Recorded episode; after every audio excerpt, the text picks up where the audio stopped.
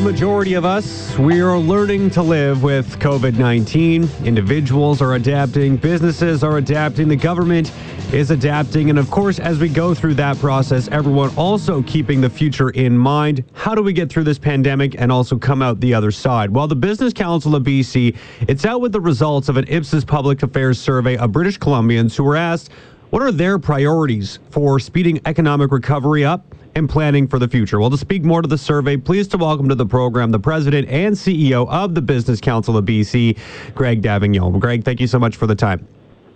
Oh, thanks for having me, Jeff.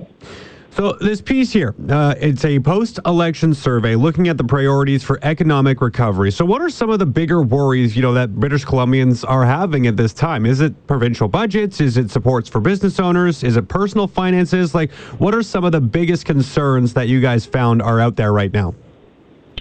Well, I think all of the above. You know, frankly, we asked British Columbians after the election and with the prospects of a vaccine on the horizon at some point in twenty twenty-one, what their concerns were, both in terms of their personal financial well-being, the provincial economy, and business in general, in what has been the largest economic downturn in one hundred years. And uh, the top line is that British Columbians are really worried about a couple of key things. One is they're worried about government's ability to maintain services without increasing taxes.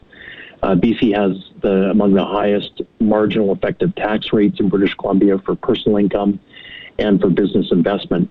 And what we found is that uh, seventy percent of people under the age of thirty-five are worried about their own personal financial position, and about sixty percent of that same younger cohort are worried about losing their job or losing income. And it's real because uh, B C were one of the biggest users of CERB up until September. In fact, nine billion dollars came from Ottawa to support families and individuals. Uh, and we're still one hundred thousand full-time jobs below where we were before the pandemic started.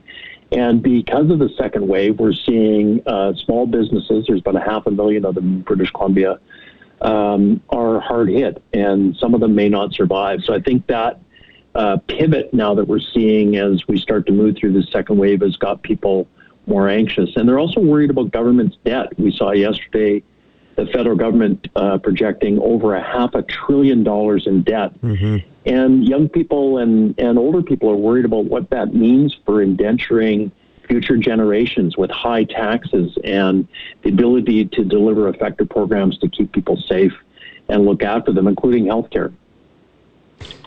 One of the things that, uh, you know, when I was going through some of the survey results that was surprising to me and going through the list of all the things you mentioned was just kind of seeing which are some of the, the more concerning areas, right, where the higher percentage of British Columbians seem to have a little bit more concern. And I was, I was surprised to see that uh, when it comes to the budgeting aspect of things, people seem more concerned about the province going back to a balanced budget as opposed to something like their own personal finances. I believe it was something along the lines of eighty-seven percent of British Columbians worried more about a balanced budget compared to a, just over fifty percent for their own personal finances. Were you at all surprised when you kind of saw just the order of some of uh, of the bigger concerns that British Columbians were feeling? I was a bit surprised with that because typically what we've seen during the pandemic, and rightly so, people are very concerned about the immediate needs that they have in their own household. Uh, and so what we saw, as you, as you saw, eight and a half out of ten British Columbians were concerned that the government have a plan to get back to a balanced budget once the pandemic is over. And when you start to look at that, I mean, the British Columbia public are smart. They know that we're going to run a fifteen to a twenty billion dollars deficit this year, uh, when, you know, concerns historically were if we ran a billion dollar deficit, uh, it was a problem. And that's probably going to go on for a period of time. And so they also understand uh, eight in ten British Columbians believe that uh, you have to have a resilient private sector that is creating jobs in order to give governments revenue to pay for the kinds of programs in health, education, and social supports necessary. And that fifteen to twenty billion dollars deficit, Jeff, has, unlike the federal government, not been because of spending. It's because of a collapse in revenue from the economy and taxes that we've experienced over the last year. Yeah, yeah. So, I mean, I guess with all that in mind, uh, the the ability to to go through those job recoveries, right? You talked about over one hundred thousand jobs that have been lost since this pandemic began. We're slowly starting to see a dent being put in that. I've had uh, your colleague on uh, Ken Peacock on a number of times mm-hmm. to go over the labor surveys when they do come out. And, and, you know, we're slowly seeing things build back up, but there's still quite a ways to go. And, of course, tourism is the, one of the big ones here that we look at and say, is that going to be able to recover next year? We kind of knew this. This year was going to be a, a bit of a, uh, a, you know, a write-off here, but uh, there's a lot of hope, I guess, that we can get back to sort of a, a more normal economy when it comes to tourism next summer. But that still is is very much in the air. So I guess there's got to be a big concern about uh, if if those types of jobs don't come back, then the ability to create other jobs needs to be uh, put up as a as a top priority for British Columbians here as well. Well, and, and you hit the nail on the head. Uh, my colleague Ken Peacock, our chief economist, um, we've been quite surprised by the resilience of the B C economy, and we've seen job recovery come back. In fact, uh, part-time jobs are now more plentiful today than they were previously. But those core full-time jobs that pay uh, good wages, uh, are we're still, as I as I said, one hundred thousand jobs fewer today than we were pre-pandemic. And what we found was in the survey is that the general public believes that we need a plan. Uh, there isn't one on the horizon federally.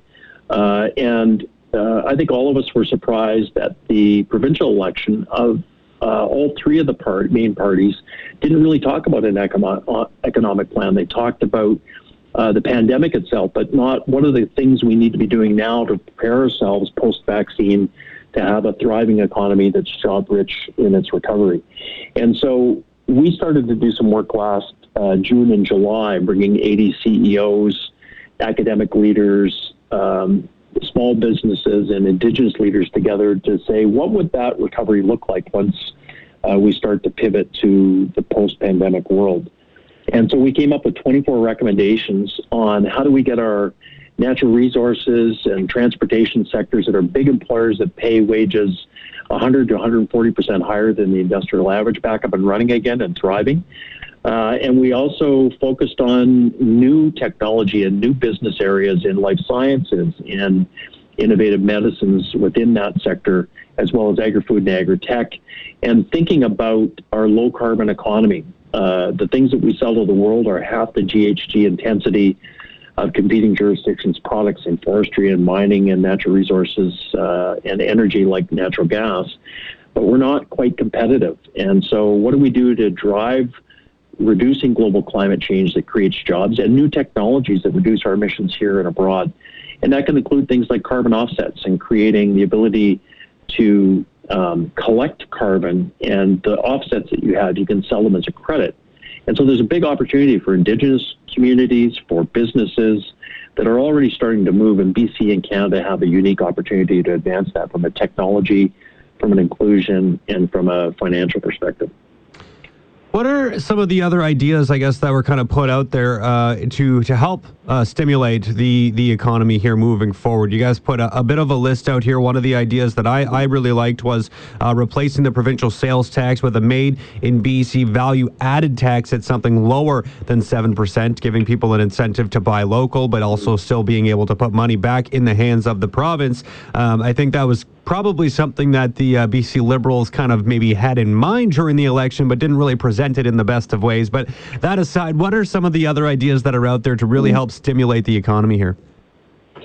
Well, I, I think uh, just to touch on that quickly, uh, to be clear, uh, the provincial sales tax was structured in the late nineteen forties, and I jokingly said when the Queen was a princess, and she's now the long, longest-serving monarch in the realm. And, and the reality is the economy has changed. We used to be a goods-producing economy, and now we're largely a services and increasingly uh, a technology economy. And and that's true of if I'm in the mining business, it's a technology industry as well. So the problem is, is that we only tax a very small area of the economy, and those taxes get compounded. And so we become uncompetitive. So what we're suggesting is, let's take a couple of years and look at a made in B C value-added tax that's a bit broader, but also could be lower. And you could structure it in a way that those that are most vulnerable could have some tax holidays. And you could tinker with things to try to incent the kinds of businesses that we uh, have in British Columbia that could really thrive and scale and pay higher wages going forward. But some of the other ideas that we talked about are things like innovation precincts. So creating some geography, and I'll use agri-food and agri-tech as one example, um, and to bring people and talent and create policy and tax that enables innovation and new companies and new ideas to be created. You know, what we've learned through the pandemic when you went to the grocery store early on is that some of the things that you wanted to buy weren't available. So supply chains are going to shorten, and how do we actually look after ourselves on food, clothing, and some of the things that we look to consume. And we also know, for example, in life sciences, some of the companies that are presenting the vaccines that we're going to receive later in twenty twenty-one, uh, a lot of those uh, partners that they had driving that innovation on the vaccines were right here in British Columbia. So there's a thriving biotech and med tech and uh, new uh, uh, pharma therapeutic Uh, approval process in B C that we could be focused on to create new jobs. They're clean tech jobs, and uh, ultimately look after ourselves and our personal health, but also create big uh, companies that can solve global problems on the next pandemic that comes along. Or in the case of cancer, B C has a leading uh, cancer center here that is doing world-renowned uh, research to actually cure cancers going forward. And that's an opportunity set that we need to really focus on and drive going forward. Well, there's a lot of interesting stuff here in this data, and, uh, you know, a, a very valuable survey to see how British Columbians are, are feeling at this point in time. It's going to be, you know, we saw the, the federal fiscal update yesterday, which you talked about a little bit, and uh, looking forward to see what the province is going to put out here sometime, hopefully early on in the new year, to see if they take up some of these ideas and how we plan to, to move forward, because I think it's going to be a an interesting exercise once they do finally put out a new a new update here on our, uh, on our budgets moving forward. So thanks for the time, Greg. Really appreciate you doing this. Um, anything else you want to add while I have you? No, I just think to build on your last point, um, we've relied on governments to look after us and be the paymaster and the bank for all of us for about nine months, and they just can't afford to keep doing that. And so sending the signal that we're open for investment, that entrepreneurs can take risk and create jobs and build companies and build out the existing companies they've got. You talked about tourism going forward. Uh, we just really need to send the signal we're open for business, because the rest of the world's sending that signal. And if we're not focused and really aggressive, we're going to get left behind. And so there's an opportunity in British Columbia, among British Columbians, to really thrive coming out of the pandemic. But we need a plan to be purposeful, to get the private sector back up and running and use their balance sheets to create those opportunities for British Columbians and communities and for uh, the provincial economy as a whole. Thank you so much for the time, Greg. Really appreciate you coming back on the show. We'll definitely do it again in the future, and uh, enjoy the rest of your Tuesday here. Look forward to it. Thanks again, Joe. All right. That is the president and C E O of the Business Council of British Columbia, Greg D'Avignon.